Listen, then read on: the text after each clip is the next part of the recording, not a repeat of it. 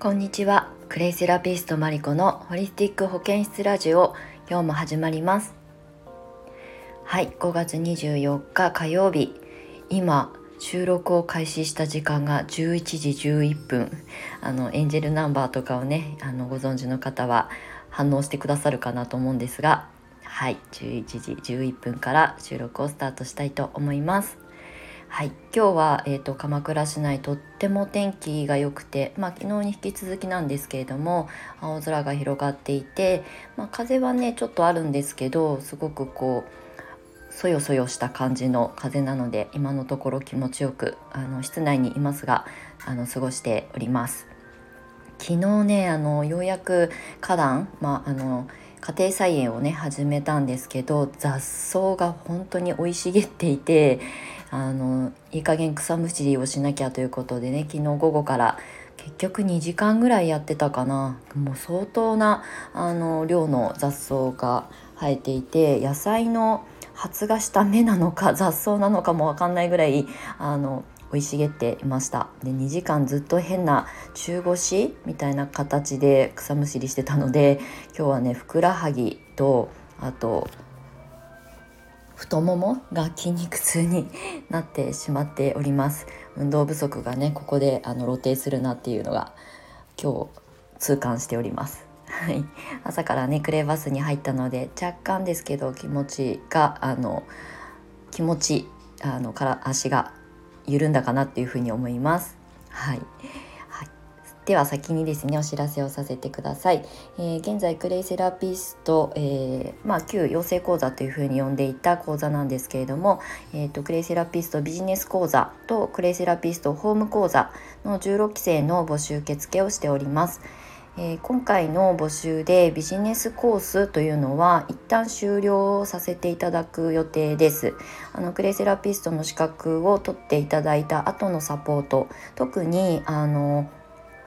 ちょっとしたアドバイスっていうよりもブランディングだったりマーケティングだったり発信のことだったりとかを、えー、まあ私の拙いアドバイスではありますがさせていただいてきたんですね。で実際どういうワークショップを組み立てていけばいいのかオリジナルのレッスンを作ればいいのか、まあ、はたまたあのサロンワークをされるような方に関してはメニュー作りだったりとかまあ、あとは日々の発信だったりとかインスタの見せ方だったり、まあ、例えば SNS もいろんな SNS があるので、まあ、どういう SNS を使うとその人に合ってるのか、まあ、発信しやすいのかっていうところまであの包括的にアドバイスをさせていただいてたんですけれども一旦ねこちらはあの養成講座を受けてくださる生徒さん向けだったんですが、えー、年内あの9月の秋スタートしてくださる生徒さんを最後に、えー、募集を終了しようと思っておりますで来年以降はまだちょっと未定ではあるんですがクレイセラピストのホーム講座に、えーと、絞り込んで発信をしていく予定です。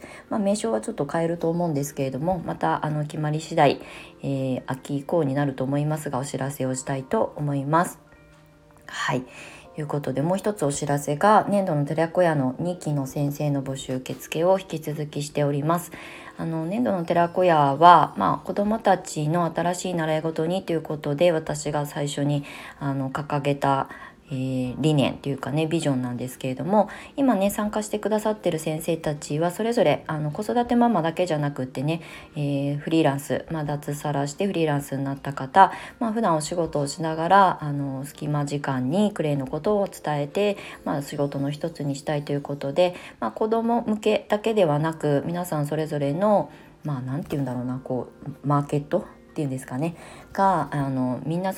ので、まあ、そこに合わせてとか、まあ、ニーズをね作り出すのにどういうふうに伝えていけばいいのかということを相談しながらコミュニケーションをとっております。なので、まあ、お仕事にする、まあ、要するに収入にしていくためにはどうしたらいいのかとか経営的な、まあ、視点を持つのにはどういうふうにあの捉えたらいいのかみたいなことを、まあ、私があのサポートという形で携わらせていただいています。はい。まあ、私も一応ねあの年度の寺川の先生の一人としてあの今後はあの夏以降はね活動していこうと思っておりますのでまた何かしらのコンテンツ発信が決まりましたらお知らせをさせてください。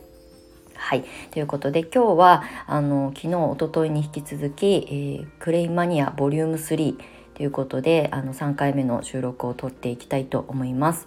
であのクレイマニアということでクレイの泥パック以外の使い方であの私自身が結構こう面白いことをやりたいタイプなのでいろんな実験を重ねていろんな形で使ってみたんですけれども今日はお掃除にクレイのお話をしようかなと思います。え掃除にクレイ使っちゃうの？もったいないって思われるかもしれないんですけど、まあ、あのわざわざねお掃除のためだけにというよりも普段あのクレイセラピーを勉強する中でクレイウォーターっていうね、まあ、化粧水とかボディローションとかで使えるようなクラフトを手作りするんですけれどもそのクレイウォーターがねちょっとじあの時間がこう過ぎてしまって、まあ、少し劣化あの水分があるものはどうしても腐敗が進むのでやっぱりねあの新鮮なものを肌にはつけてもらいたいんですが私なんかも結構多めに作ってしまってあの時間が過ぎてしまったものもったいないのであの掃除にね使ってみようということで始めたのが最初でした。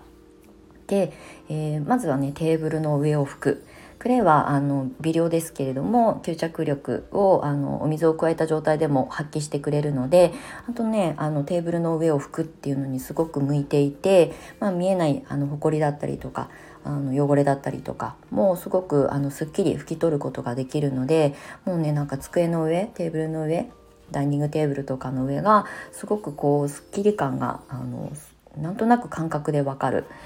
まあ、とにかくあの手にも優しいですし残ったものを無駄にしないということであの掃除の一番最初に使い始めたのが至る所を拭くっていう使い方でした。テーブルだけじゃなく鏡だったりとかあのスマホの画面だったりとか、えー、私はあの普段、えーと、自宅にいる時は眼鏡をかけてるので眼鏡を拭いたりとか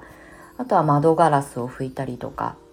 もう至る所もう服っていうところをお掃除で使うような時には残り物のクレーウォーターを使ったりとかあとはお掃除なんかであのしっかりとこう拭き上げたいなっていう時なんかは床のお掃除フローリングを拭き上げる時に、まあ、その時はねわざわざあのちょっとクレイをねあの直接使うんですけどあの小さじ1もあればいいかなと思うんですがバケツのお水にね溶かしてもらって、まあ、その中で雑巾をあの絞ったりとかモップをあのこうしごいたりとかしてあの床を拭いたりとかするとすごいすっきりするんですね。でまあ浄化とかにご興味がある方はお塩とかあの重曹とか入れてもいいですしそれでお掃除すると、まあ、要するに化学洗剤を使わなくてもきちんとお掃除ができるということで小さいお子さんがあのいらっしゃるお家だったりとか、まあ、ペット猫ちゃんとかワンちゃんを飼ってらっしゃる方なんかは結構そういうね室内用の、えー、洗剤なんかにも気を使われてる方も多いと思うので、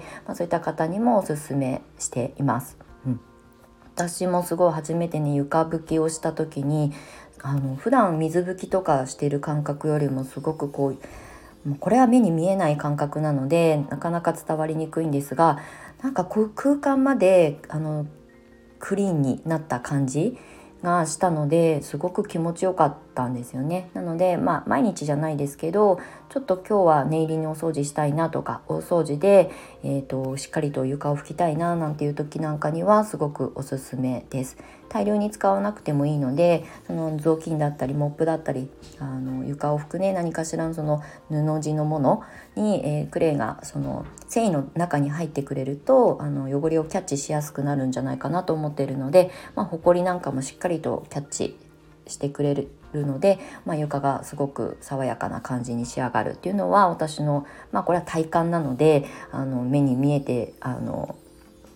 えー、計測したものではないんですけれどもこれはでもやってみるとあの面白いと思います。はい、あと私が結構おすすめなのがあの空間ですね。あのスプレータイプの容器にあの精製水とクレイを入れてであとはあの精油なんかもね直接肌に触れるものじゃなければ水にあの浮かしても私はいいかなと思ってるのでお気に入りのあの精油をちょっとだけ垂らして、まあ、使うたびに振ってもらって空間にシュッシュってかけるんですね。吹きかけるっていうのかな。でそうすると、まあ、クレイのあの一応こうキャッチする吸着力が微量ですけど働いてくれて空間にもやっぱりあの埃は飛んでるしあの外をこう窓開けたりとかするとねあの外からあの砂ぼこりが入ってきたりとかで結局あの空間もまあ言ったら汚れているのでそこをねこうシュッシュってしてそうするとあとお水の重みもあるので